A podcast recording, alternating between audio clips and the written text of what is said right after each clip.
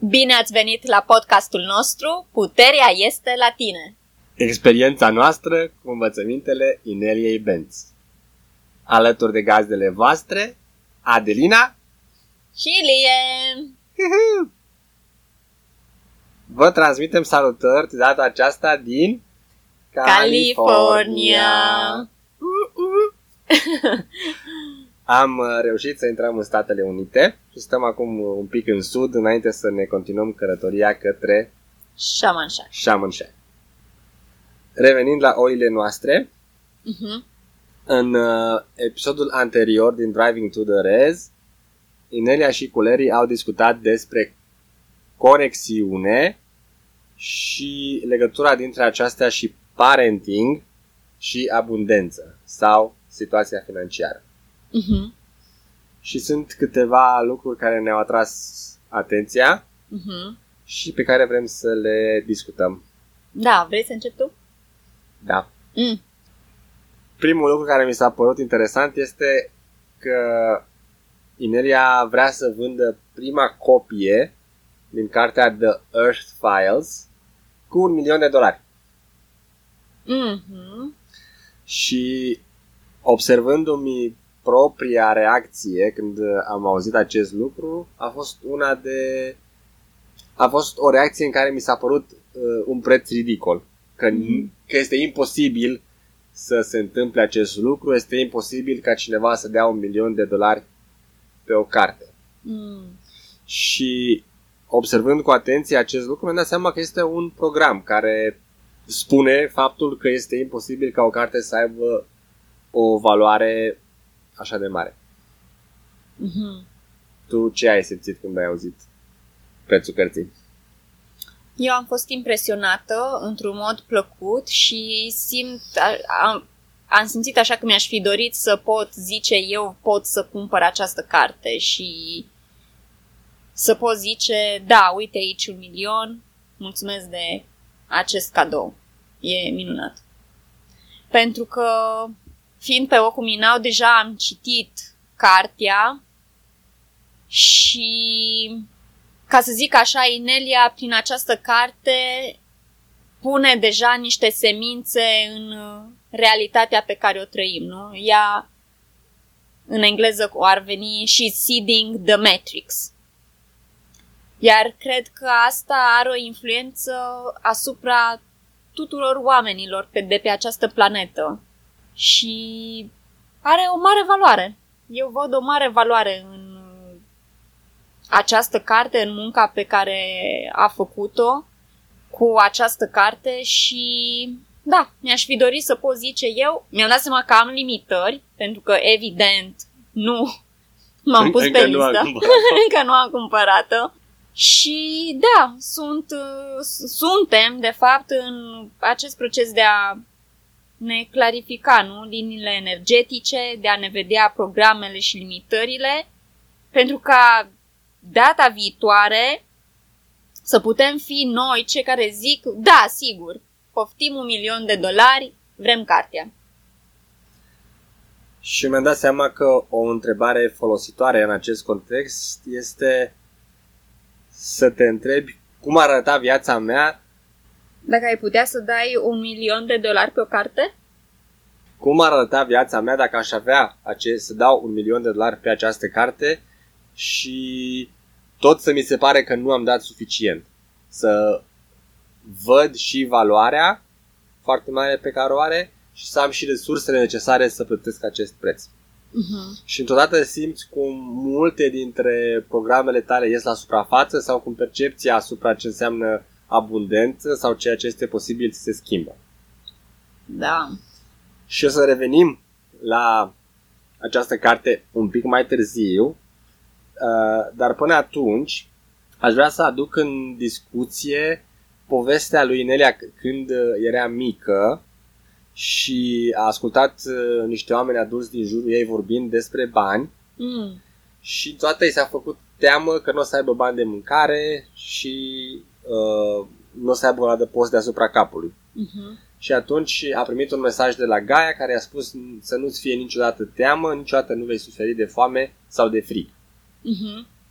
Și întrebarea pe care am pus-o și am dezbătut-o cu Inelia în second hour a fost de ce numai ea a auzit acest mesaj. Da, pentru că trebuie să recunosc eu când am auzit prima dată această poveste, în capul meu a fost a, păi na, este vorba despre Inelia, care na, are această legătură cu Gaia și părea un privilegiu, ca să zic așa. Și ce a răspuns Inelia la chestia asta?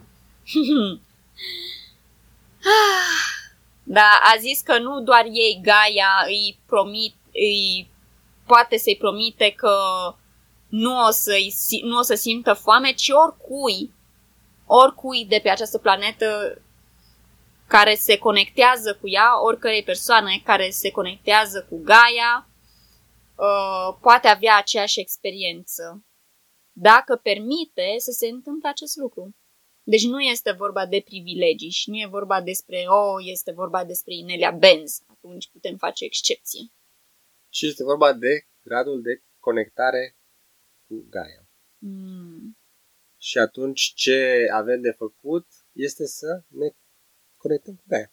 Da, mie ce îmi vine în minte aici este că ce avem de făcut, eu mă gândesc la cursurile, exercițiile din cursurile Ineliei, să ne descoperim programele, să le facem conștiente și din să începem să decidem ce vrem să ținem și ce vrem să dizolvăm și astfel să începem să co-creăm dintr-un spațiu tot mai conștient. O altă întrebare care a apărut aici în discuția din Second Hour a fost dacă trebuie să-i cerem lui Gaia ajutorul. Și am pus această întrebare pentru că...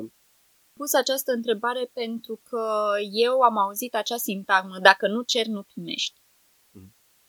Am auzit-o la Inelia.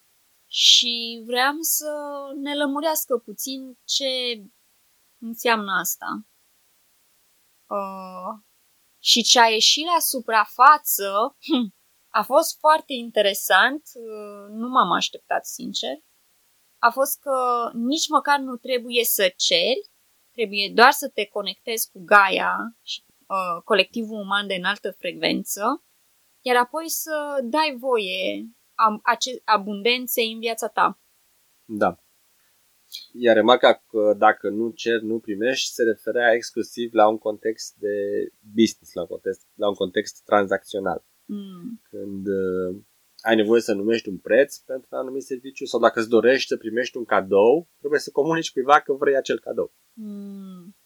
Mă bucur că clarifici acest lucru pentru că în mintea mea nu am uh, fost conștientă de această diferență. Deci în context de business sau când îți dorești ceva sau cum? Da, ceva specific, trebuie ceva să specific, ceri acel lucru. Deci e bine să ceri. Da. Iar în cazul lui Gaia, pentru a fi sprijinit de către Gaia sau de colectivul uman de înaltă frecvență, trebuie doar să te conectezi. Mm-hmm cu Gaia și cu colectivul uman și vei fi sprijinit în ceea ce faci. Nici măcar, nici măcar nu mai este nevoie să ceri. Mm-hmm. Da? Da, deci în, ca- în cazul acesta, exemplu care deja l-ai dat cu Inelia, care a cerut un milion de dolari pentru prima copie a cărții, nu? Mm-hmm. A făcut doar exact asta. A respectat, uh, a cerut, nu?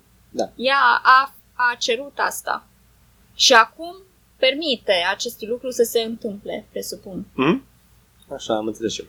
Mm-hmm. Ok. Mai ai tu vreo notiță care ți-a atras atenția? La care vrei să ne uităm acum? Nu, sincer mă bucur că a ieșit la, dif- uh, a ieșit la suprafață această, cred că, confuzie, nu am fost uh, conștientă de ea, deci e o diferență aici. Când e vorba de ceva specific, e bine, adică ceri acel lucru. Mm? Iar dacă e vorba de pur și simplu să fii sprijinit, nici măcar nu e nevoie să ceri, pur și simplu trebuie să te conectezi cu Gaia. Da. Uh-huh. Un alt punct uh, atins de Inerea și de Larry a fost despre iertare. Mm. Și ei au zis că iertarea, conceptul de a ierta pe cineva este foarte conectat cu paradigma de victimă și agresor. Uh-huh. Și anume victima trebuie să îl ierte pe agresor. Și în momentul în care victima îl iartă pe agresor, pășește în această paradigmă și acceptă faptul că agresorul a avut putere asupra victimei. Uh-huh.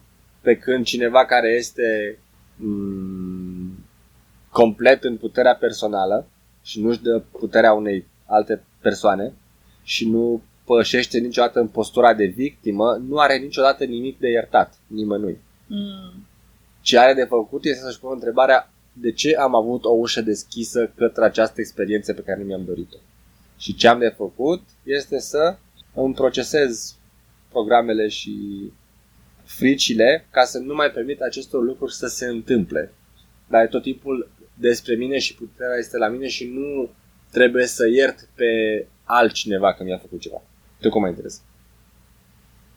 Da, și eu am înțeles tot așa și îmi dau seama cât de ușor este să picăm în această capcană de trebuie să ierți pe cineva, nu dacă ți-a făcut ceva, care din punctul tău de vedere nu a fost ceva bun, pentru că așa am fost educați.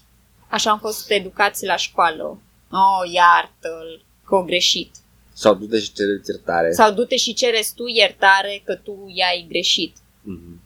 Și este foarte ușor să cădem în acest, uh, nu știu, obicei învățat de copil și să ne recâștigăm puterea, adică puterea este la tine, puterea este la noi, prin simplu fapt că te uiți la tine și te întrebi exact cum ai zis și tu, ce în mine a permis acestui lucru să se întâmple. Care este acel program pe care eu încă îl, îl alimentez, mm. care a permis acestui lucru să se întâmple și dacă probabil îți pui această întrebare, ceva o să iese la suprafață, ceva programe, limitări. Asupra cărora mm-hmm. tu ai puterea să lucrezi, da. indiferent da. de ce face, așa zis, între ghilimele, agresorul tău. Mm-hmm. Sau victima. Sau victima, da. Pentru că poți să fii și de cealaltă parte, da. Și indiferent de acest lucru, tu poți să te uiți înăuntru tău și să vezi despre ce este vorba, după care foarte simplu, avem uneltele care ne stau la dispoziție și despre care știm și putem să le aplicăm asupra noastră și să începem uh, ușor, ușor să dizolvăm, să curățăm, ca să zic așa.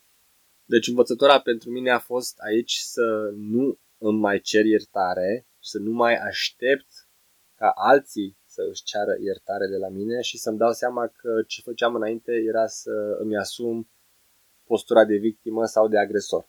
Mm.